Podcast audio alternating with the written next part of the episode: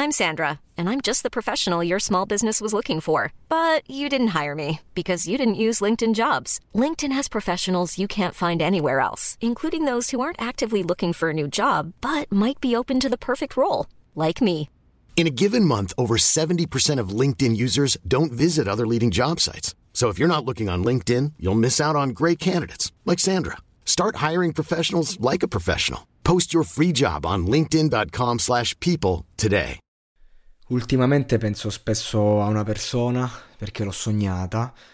E, mm, ci penso un po' sempre, però dopo questo sogno eh, si è intensificato il pensiero e questa persona purtroppo non la sento da un po' perché ci siamo scritti delle lettere fino a un anno fa, poi il Covid ci siamo un po' persi, io magari sto aspettando che si può riandare a trovare e mo diciamo che Mm, sto facendo i colpi, eh, sto facendo i conti, non i colpi, i colpi li sento addosso, sto facendo i conti con i miei sensi di colpa perché vorrei magari chiamare la madre, sapere come sta, però c'è una parte di me che vuole un po' preservarsi, diciamo, da cose così dolorose perché perché mi fa soffrire il pensiero e, e quindi sono qui inetto nella mia stanza e ho bisogno di parlare di questa faccenda.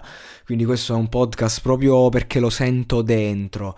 Eh, perché questo amico ci siamo conosciuti alle medie, io lo odiavo, lo detestavo proprio perché era proprio il classico eh, galletto un po' più grosso degli altri, più grande, che decideva un po', io ero sveltarello, no? mi facevo i cazzi miei, però dello stesso tempo ero presuntuoso e lui diciamo che ci fu un'occasione in cui proprio radunò tutta la classe e cercò diciamo di umiliarmi, eh, di sottomettermi, ma io non, non non mi sono sottomesso nonostante la situazione era drastica e quando sono rientrati i professori io comunque non lo infamai eh, e da quel momento in poi siamo diventati grandi amici, ma grandissimi, ci nacque del rispetto, cioè ce le siamo dette un attimo e lui era la voce grossa e io lì imparai tantissimo, fu un'esperienza pazzesca quella. Ogni volta che ho avuto a che fare, diciamo, in queste situazioni, eh, le mie reazioni hanno poi portato a una forte amicizia. Ne parlerò in un podcast a sé.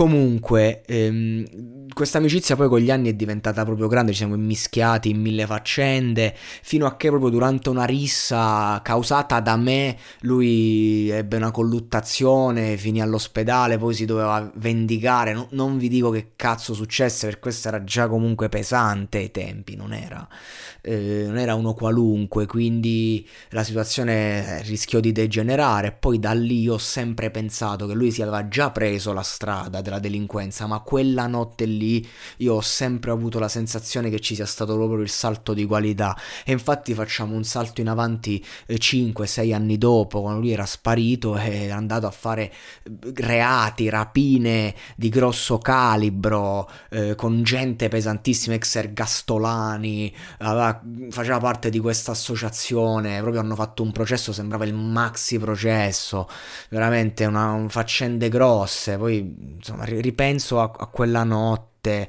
a quella rissa, lui che di risse ne aveva fatte tantissime senza mai cedere, proprio in quell'occasione eh, accadde un cazzotto volante, ne aveva dati 10, è partito sto fight, e non si sa manco da dove.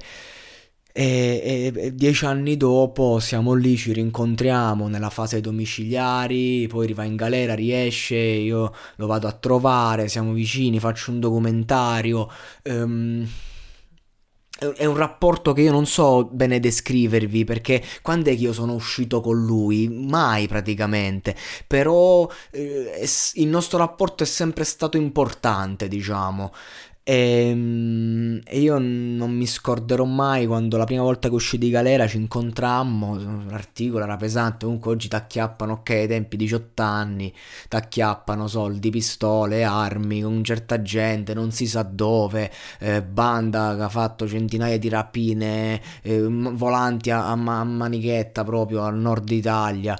E lui mi guardò e mi disse, io non ho più niente da dimostrare. Il riferimento a quella notte, cioè quella notte in cui il suo orgoglio per la prima volta è, è caduto, non ho più nulla da dimostrare, ma ci mancherebbe, ma non hai mai dovuto niente, dimostrare niente, capito? E, e, poi niente, la sera prima dell'ultimo arresto lui sapeva che tornava dentro, era finito il processo e hai 45 giorni diciamo, di tempo potenziale in cui i carabinieri vengono a casa. La sera prima o due sere prima io ero a casa sua a salutarci, eravamo lì, ridevamo, scherzavamo, non sembrava che doveva andare in galera, perché lui ha sempre avuto due palle grandi, non, cioè, quando ha saputo che doveva finire a scontare 10 anni tu dici eh, ti alteri, un, due ore l'ho sentito veramente in crisi e poi già aveva accettato la sua condizione, era pronto a partire. E mi ricordo quella sera, veramente ragazzi, ridemmo, scherzammo, non, non so dirvi eh, che, che, cosa c'era in quella stanza. Allora lo salutai, un ultimo abbraccio e mm, era l'ultimo abbraccio. Me ne andai e gli dissi: Guarda, se scherzammo su questa cosa. Quando ti vengono a prendere, me lo dici. Io corro davanti a casa mia tua e ti faccio una ripresa pazzesca con le forze dell'ordine che ti arresta. Una ripresa faraonica. Facciamo un documentario quando esci. Ridi e scherzare. Quella mattina mi arriva un messaggio: Sono arrivati. Io, ragazzi, eh, tutto ha perso di importanza. Ho preso la videocamera, ho corso come un pazzo, mi metto lì davanti, una bestia alta tre metri, anticrimine mi si avvicina, chi sei? Chi stai fai? No, eh, no, eh, sono un giornalista, prima cosa che mi viene in mente da dire. E, e fa giornalista, per chi lavori per il centro? Faccio, eh, che sei un freelance, sono un freelance, sono un freelance. E chi ti ha avvisato? A quel momento esce lui, mi guarda con un ghigno, cioè ti stanno a portare per dieci anni, però come fai a non ridere là? Eh, certo, non ridi perché insomma ci sta la madre, poverina, a soffrire, proprio soffrire brutto. Eh, però comunque un attimo, un ghigno e io guardo quello e faccio, eh, la gente. Indicando, vedo come a dire qualcuno mi ha avvertito. Eh, e, e, quello si, si, distrae, diciamo, io me ne, me ne vado, cioè mi lascia in pace, io me ne vado, lo guardo con la coda dell'occhio. E faccio un cenno con la mano a metà e lui mi fa un cenno col volto per salutarmi.